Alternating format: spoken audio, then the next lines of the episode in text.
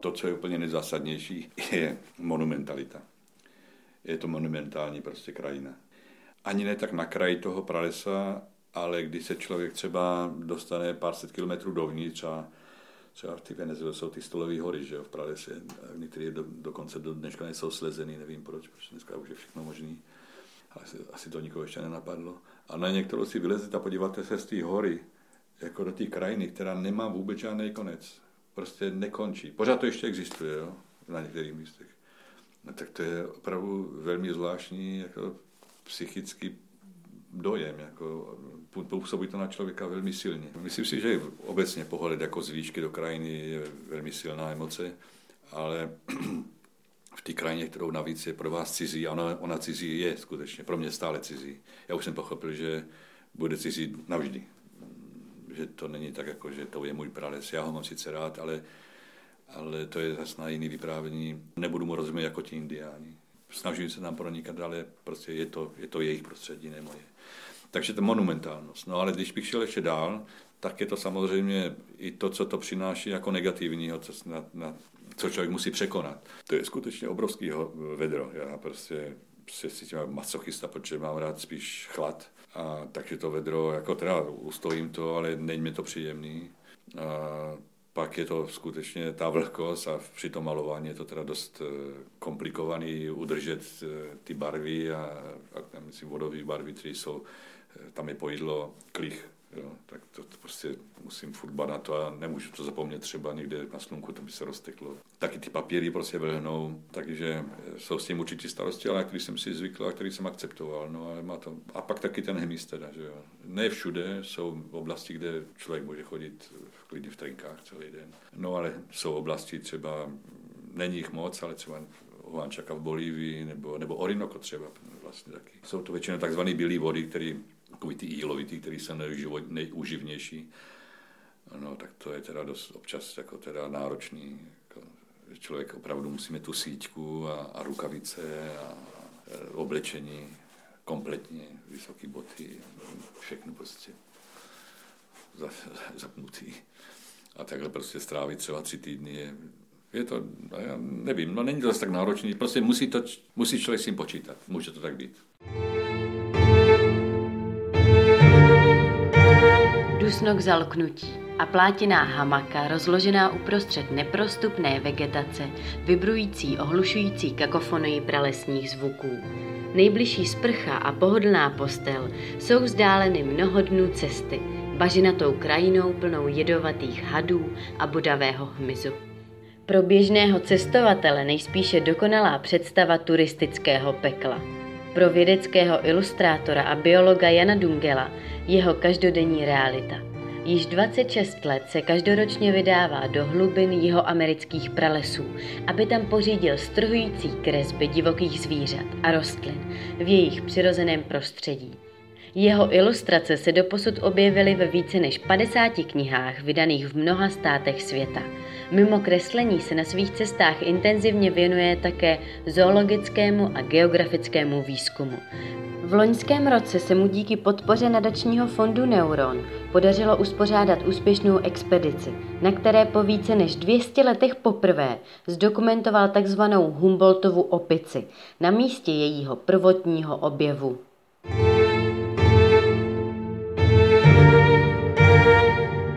Byl, kdybych byl zvíře, tak eh, to mám jasný, protože portugalský se řekne jaguar onsa. Takže já jsem jaguar. Já jsem to nevěděl, ale už to vím ale. Co byste byl za knihu? Možná Kafka. Jaká byste byl píseň? Asi barokní duchovní hudba. Láša Kyupianga od Hedla bych byl. Nádherná tklivá píseň. Jaký byste byl film? No určitě něco od Tarkovského. Jaká byste byla historická postava? No tam jsem teda nikdy nepřemýšlel. Ale vlastně možná jo. Darwin. A jaká byste byl rostlina? Víno. Jsem z Jižní Moravy.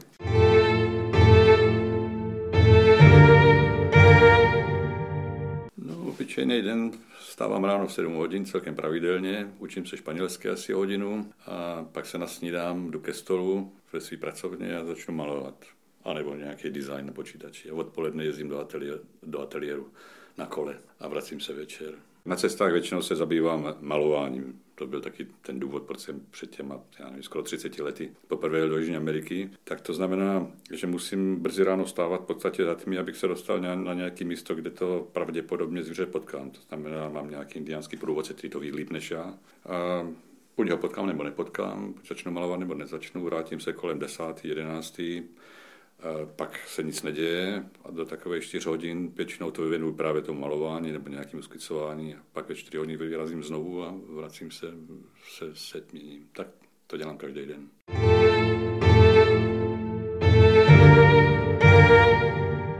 My jsme bydleli určitou dobu na samotě u lesa a pro mě to bylo do vesnice jako poměrně daleko, nebo respektive, no ano, daleko. Tak do lesa jsem to měl blíž, tak jsem chodil sám do lesa pozoroval jsem to taky, bavilo mě to.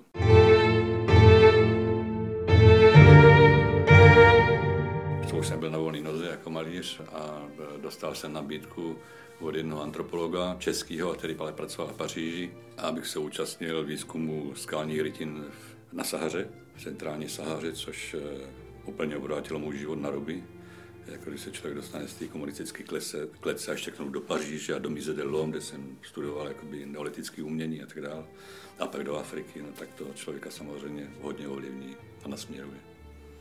A navíc to ježdění do Jižní Ameriky, to malování zvířat považuji taky za jistý privilegium a něco výjimečného, protože tam si dělám pravdu, co chci. To je to, co mě u toho drží jako, a co mě tom baví. Ale nic mi nejde jenom o to malování. To malování je vlastně způsob, jak se dostane do té přírody protože ta příroda je pro mě důležitější než to malování. To už jsem dávno pochopil, že to je prostě obrovská duchovní hodnota. Když jsem v přírodě, tak cítím stejnou emoci, jako když se dívám na nějaký obraz, který mě fascinuje. Tak to je to nejpodstatnější na tom.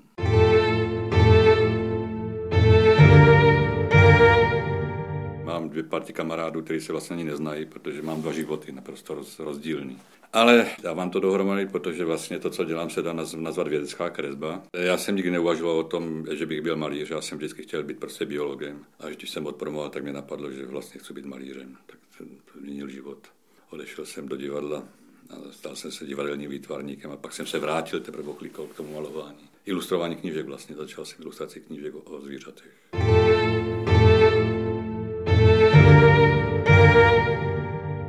Mám spoustu dobrých přátel, se kterými bych nedovedl si představit, že jsem má jel prostě do pralesa, protože jet na takovou cestu, ať už tam nebo onde, bez nějakého hlubšího zájmu a zaměření si myslím, že je poměrně riskantní a že to vlastně končí jako nuda a pak může nastat ta ponorková nemoc. Ale když se třeba, já nevím, hledáte uakar, jak chcete je nafilmovat, tak to vám v podstatě eh, chybí čas.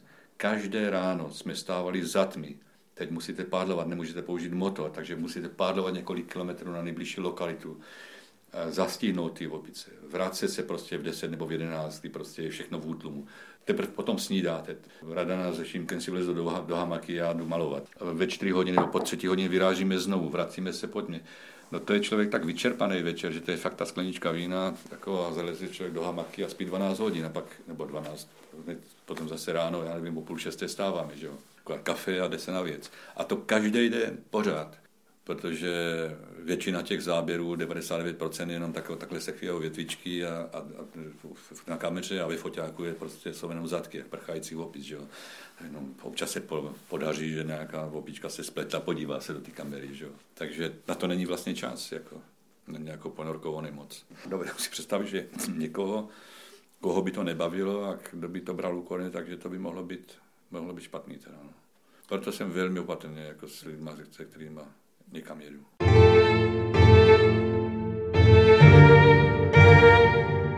Na Orinku, když byla se mnou, myslím, moje rada na poprvé, tak eh, jsme se dostali do palby pravděpodobně Farko. Oni se nehlásí a nelegitimují ti lidi, kteří po vás střílí. A to jsem si myslel, že nepřežiju. My jsme měli naštěstí ocelovou loď, a takže jsem strhl radanu na, na podlahu a ty kulky prostě to neprostřelili, ten člun. Měli jsme taky jednu pušku, které já nestřílím, ale indiáni měli pušku, ale takovou nějakou předkolumbovskou, nevím, co to bylo.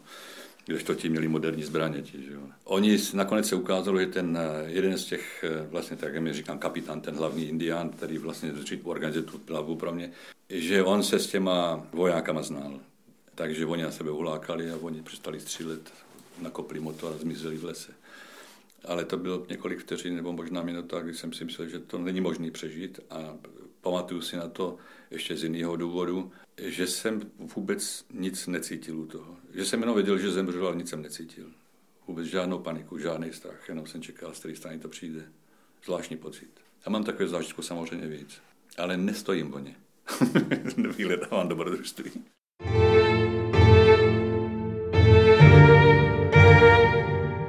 Já jsem teda, jako bych řekl, ornitolog, když jako neprofesionál, ale mám to tak jako pod kůží. A já vím, že je velký rozdíl, když toho ptáka znáte z přírody, a nebo když ho znáte z knížky jako z fotografie. Ta fotografie si člověk nějak vypadá, ale je co si jako, jak, jakýsi něco, jakási metaentita, co je zatím, co zjistíte jenom tehdy, když toho ptáka pozorujete. Čili já, eh, když jezdím malovat ty, ty, ty zvířata do Jižní Ameriky, tak já spíš mluvím o setkávání se zvířaty, protože já maluju to, s čím se setkám. Jako, a některá ta zvířata jsou mimochodem zajímavé. Potkávám leta znovu a znovu ta stejná, nebo jsem přesvědčen, že jsou to ta stejná. Takže vlastně mám už tam takový, bych řekl, kamarády.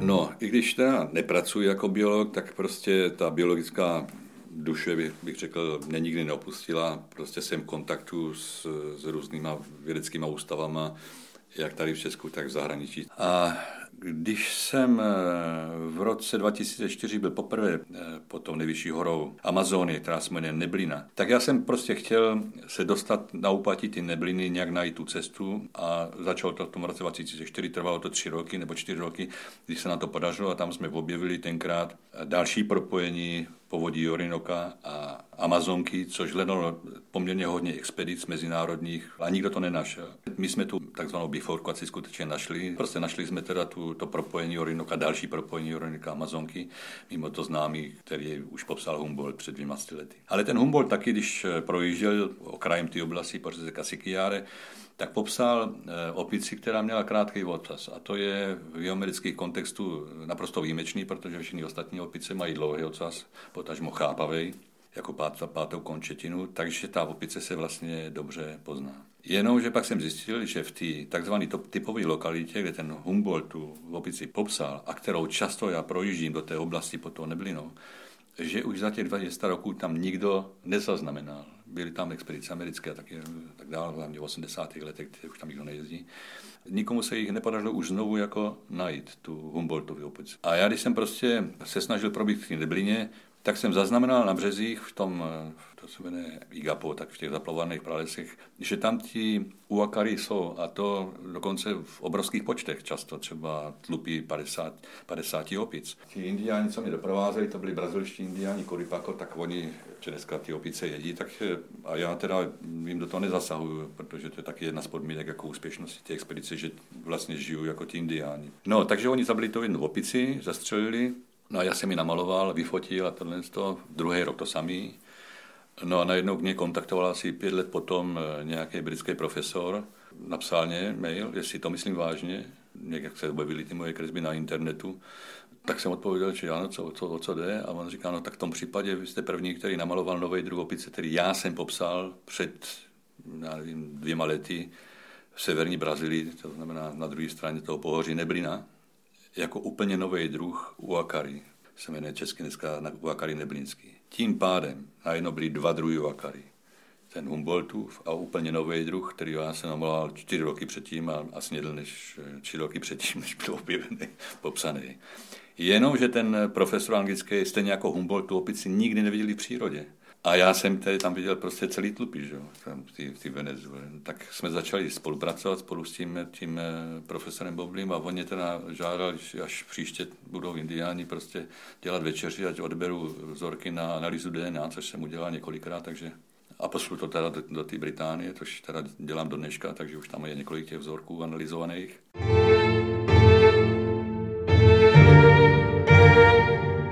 Jenomže stalo se eh, díky té expedici ještě něco jiného, zvláštního, což já jsem s tím, sice jsem to napsal do toho projektu, ale moc jsem nepočítal, že by se to podařilo, protože jsem to zkoušel už několik let a nikdy jsem neuspěl. A to najít tu Humboldtovu opici v místě, kde on ji objevil, dovést vzorky DNA a skutečně zjistit, jestli je to stejný druh, jako je v té Brazílii, anebo jestli to třetí druh. Protože to, o tom okamžiku to nikdo nevěděl, že jo? Nebylo to jasný. A štěstí nám díky neuronu si zřejmě přálo, že skutečně dvě opice, která v tom místě Humboldtova objevu objevili, jako mláďata, sice taky ve vesnici u, u Indiánů. Zabili matky prostě na jídlo a byli, měli mladí, tak ty si vzali prostě eh, do vesnice. Což ale jako z vědeckého hlediska nevadí a já jsem se teda dovolil a odebral jsem vzorky srsti, který jsem poslal do Anglie, který srovnáním prostě toho, ty analýzy DNA potvrdili, že to je stejný druh, jako který byl už dříve analyzovaný eh, v té severní Brazílii. Takže od té doby vlastně všechny opice nebo vakary toho Humboldtova druhu budou analyzovány podle těch našich dvou vzorků, nebo budou eh, srovnány s těma našima dvoma vzorkama, které jsme v loni při, eh, přivezli, protože ty jsou z té tzv. typové uh, lokality, ne ty ostatní. Takže všechny ostatní se budou od, od minulého roku stávat těm dvou vzorkům, které jsme dovezli. Takže to je jedna část toho, toho, toho projektu, který se zdařil. A ta druhá část teda je ten Uakari Neblínský, ten, ten nový druh. Ale ten nebyl nikdy nafilmovaný ani vyfocený. Takže jsem vzal toho kameramana Šimka sebou a svoji manželku, která fotí zvířata. A oni byli teda první, kteří tu opici opravdu nafilmovali a nafotili, což eh, byl poměrně komplikovaný, přestože jsme měli štěstí, že jsme se trefili Zrovna, když ty opice byly v obrovských počtech kolem řeky, to je taky druhá věc, že oni mají určitý eh, cyklus, který není znám. Není ani známo, co vlastně žerou ty opice. Ta jejich biologie je vlastně neznámá. Takže jsme taky zjistili, že proč se v tak obrovském počtu vyskytují zrovna v tu, tu dobu, že prostě za vším je vždycky potrava. Když jsme tam byli rok předtím a začali jsme točit ten film díky grantu České televize, tak jsme ty opice vůbec nenašli. Prostě tam nebyli. Já jsem si říkal, tak ten vůbec nevěří, protože já tady kecám, jak je tady spousta opic a my tam utratíme, já nevím, několik set tisíc korun a ani jednu nenajdeme. A teď jsme tam přijeli, ale hned první den prostě všude hřovali opice. Takže to bylo neuvěřitelné, úplně prostě neskutečný štěstí a klika. A teď už jim teda proč, že přesně to, co oni žerou plody stromu lecitis, tak oni zrají asi dva až tři týdny a oni rostou jenom na březích řek a lagun. A to je přesně to období, kdy se ty opice z celého to lesa zhromáží, jako tady chrousti v květnu na třešních, kolem těch stromů lecitis a jsou tam v obrovských počtech. A my na to kápli zrovna v tu dobu, kdy ty lecitisy dozrávaly. Co jsme ale netušili. Prostě člověk má někdy štěstí, že jo?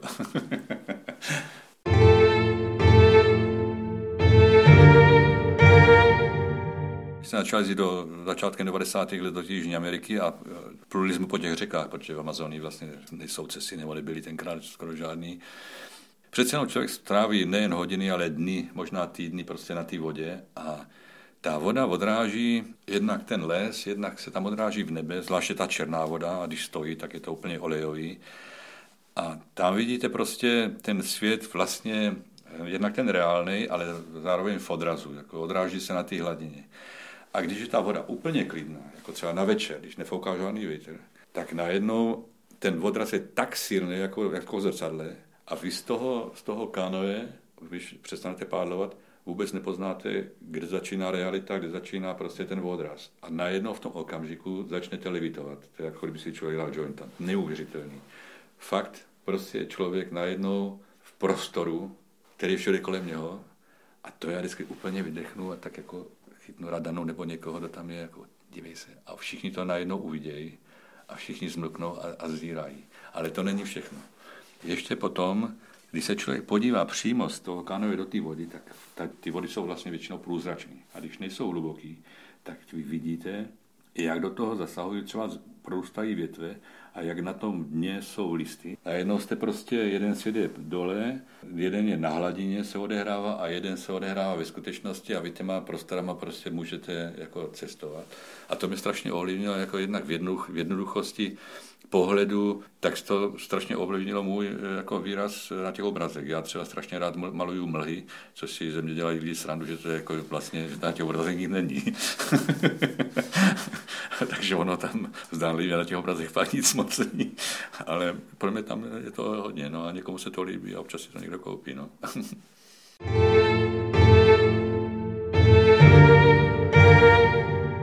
jsem svým způsobem postižený, že jsem prostě racionální člověk, to, což neznamená jako inteligentní, ale racionální. To znamená, že hodnotím si racionálně a tam moc jako místa pro mystiku a pro ruchy není. Teda, jo.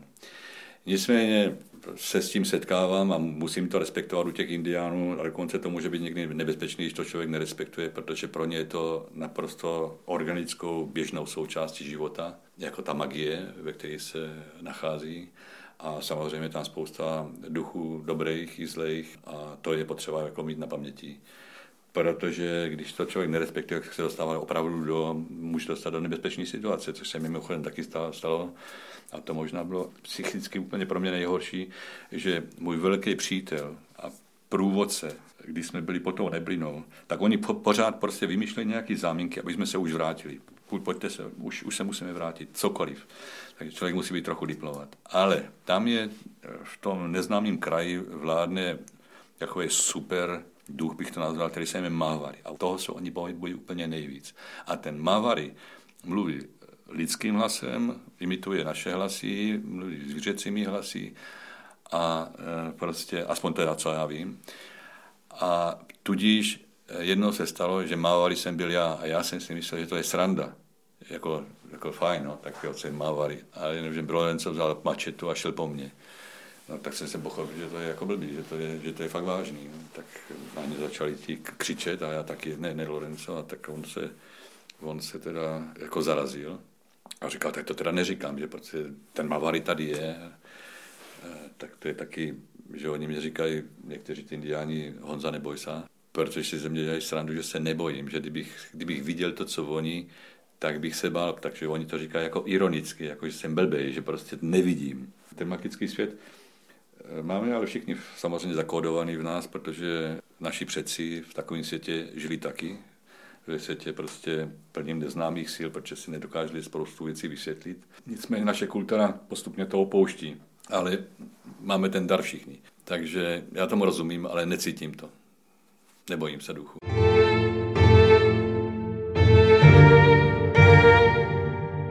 Co je asi tak důležité pro, takový, pro takovou cestu? No tak určitě odhodlání, nadšení, umíněnost a myslím si, že by si lidi neměli dávat takový nějaký moc velký úkoly, co se týče toho cestování samotného. Protože když člověk jezdí na spoustu míst a má dlouhou trasu, tak je pořád na povrchu. Já jsem pochopil, že když se vracím, já teda vždycky jedu na nějaká nová místa, ale to vracení je naprosto zásadní, protože ani za rok, ani za deset let ještě se vám ty místa některá vůbec neotevřou. A když třeba za 15, 20 let můžu říct, že opravdu už začínám některým věcem rozumět. A když jenom takhle projedete, tak je to sice úžasný, ale vlastně vůbec netušíte, o co jste přišla. Že vlastně vůbec nevíte, co tam je.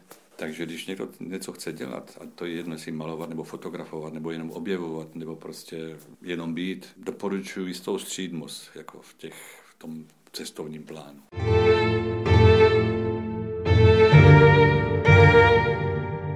Myslím si, že mě mají celkem rádi. Někteří indiáni, i kouboji třeba v těch, na těch farmách.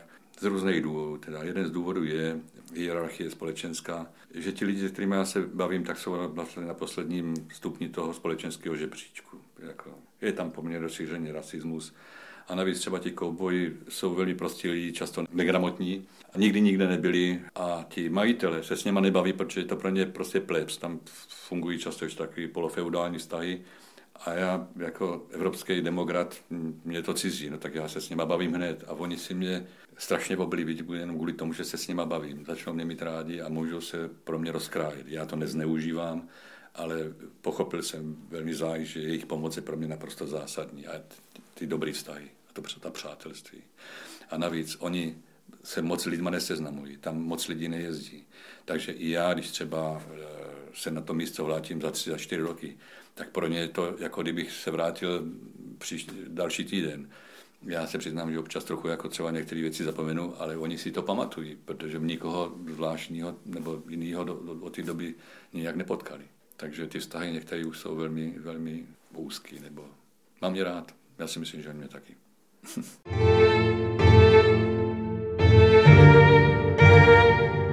opravdu jsme se naučili, nebo já jsem se naučil a jako v podstatě to nechat úplně všechno na nich. Já prostě přestoupím jakoby do jiného života a je to přehnaný, ale stane se ze mě indián. Já prostě dělám to, co oni. Já žiju jako oni. A to je opravdu naprosto zásadní. To, když jsem zjistil, jak to funguje a jak je to zásadní pro naši spolupráci, jak oni jsou potom v pohodě, jak oni jsou potom ochotní mě pomáhat, no tak to už vůbec neřeším.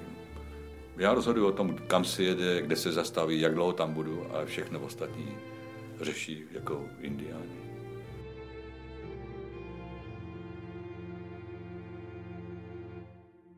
Právě jste slyšeli jeden z příběhů expedice Neuron. Baví nás ukazovat, že špičkoví vědci nemusí jen nosit bílé pláště a sedět v laboratořích. Neuron Stories představují výsledky výzkumu, které podpořil nadační fond Neuron a které postupně ovlivní životy nás všech.